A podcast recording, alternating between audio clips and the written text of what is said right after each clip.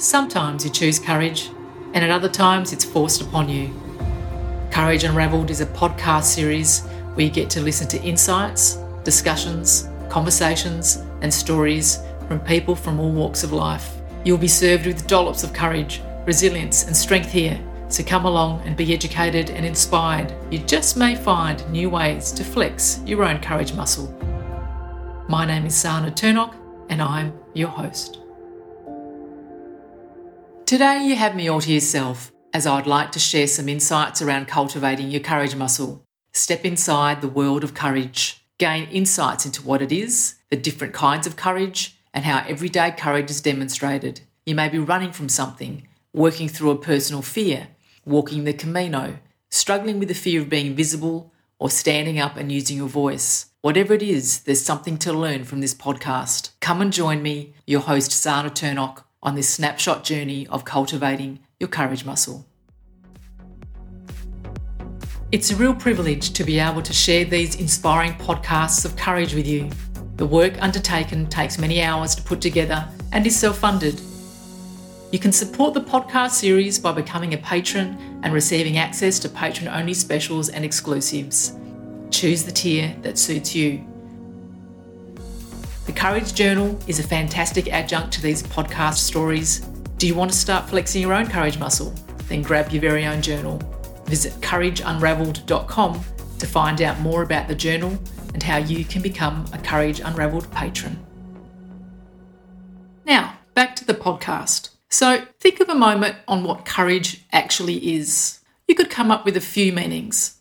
Courage expert Sandra Ford Walston says the word stems from the old French word courage, which means heart and spirit. This makes a lot of sense. Social researcher Brene Brown describes courage as to speak one's mind by telling all of one's heart, and both are relevant in specific context. So when you move forward with an action based on courage, you may be afraid or terrified, but you do it anyway. So when you do this, you're committing to yourself by standing in your truth. Now, doing this connects you to your heart and spirit, the essence of who you are. When you succeed in your courageous action, your heart and spirit become more aligned. The positive byproducts of this is confidence and increased self esteem. Who wouldn't want this when so many people in society are struggling with both of these character traits? There are so many examples of courage, and I'd like to go through some examples now. So, the first one the courage to set boundaries. For example, saying yes or no to things. So, giving of your time or people,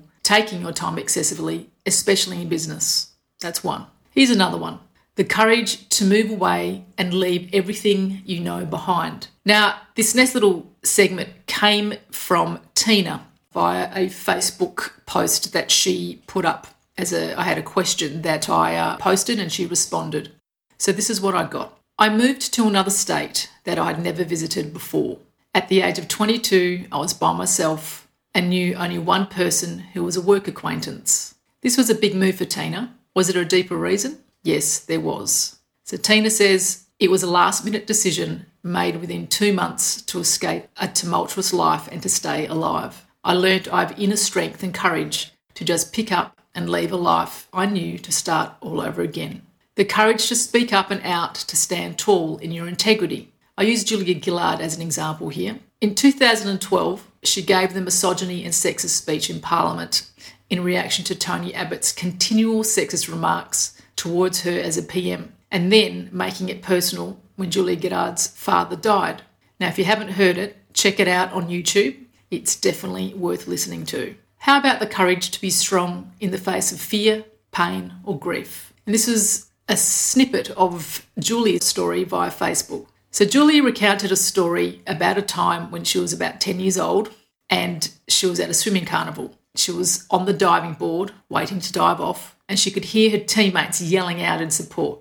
Julia was trying to concentrate hard over the noise. She didn't want this to flop. She felt she had a lot at stake. In the audience was her brother, he went to support her event. She wanted to do her very best for him as he was really sick. He had leukemia, and Julie wanted to win for him, and she did. For her, the courage came in two ways. The first was working through fear of heights, and the other was thinking about her brother, who wouldn't be around much longer. In the Facebook post, Julie said she believed winning the event and having her brother there at the time helped her cope with issues which were yet to come.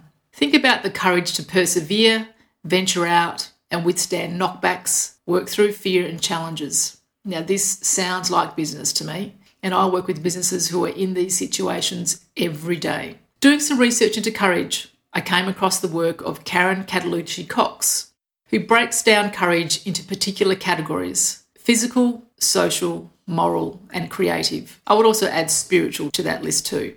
I walked part of the Portuguese Camino in the spring of 2019. It's a pilgrimage to Santiago de Compostela in Spain, and there are many Camino routes that take you there. And people do it for all kinds of reasons, including the spiritual. And those who undertake a spiritual journey look to follow the way of St. James, and it can be a profound experience. For me, I did do it for spiritual reasons, and also for solitude, respite, contemplation, and emptying the mind. And I guess all of that's spiritual too. Life just gets too busy. It really brought home for me the importance of the essentials in life things like family, connection, and some creature comforts. It was really a fantastic experience, and I felt very much at peace throughout the whole time I walked. I really loved it.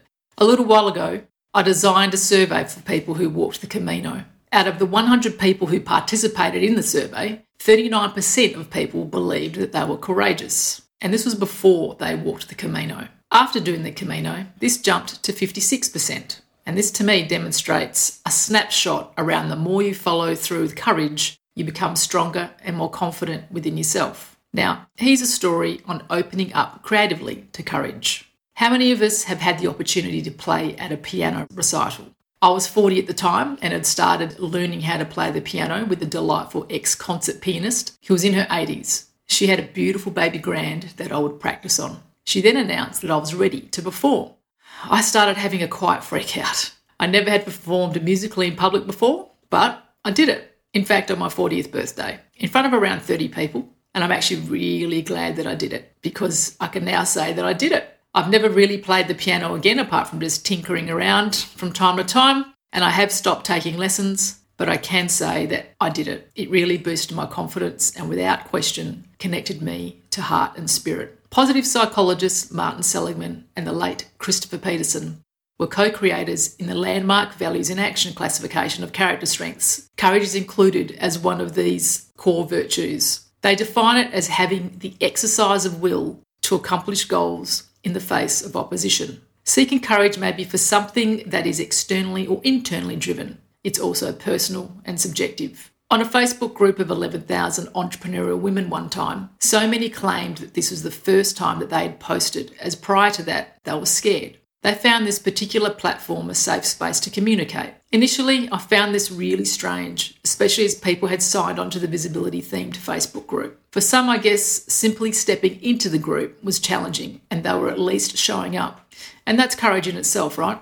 So I sat and thought about my, my equivalent. And for me, being tech savvy doesn't come easily, but I am working through it. Learning how to podcast for me has been a lesson in courage as I work through my fear of mucking things up, pressing the wrong buttons, losing interviews while expanding my knowledge and skill sets in podcasting.